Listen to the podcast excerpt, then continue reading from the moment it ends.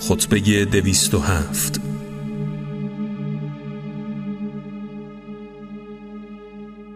امیر المؤمنین علی علیه السلام در یکی از روزهای نبرد سفین امام حسن مجتبا علیه السلام را دید که به سرعت در لشکر دشمن در حال پیشروی است.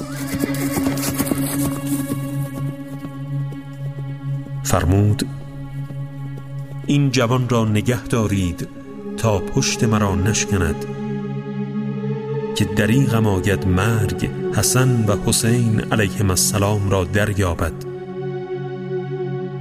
نکند با مرگ آنها نسل رسول خدا از بین برود.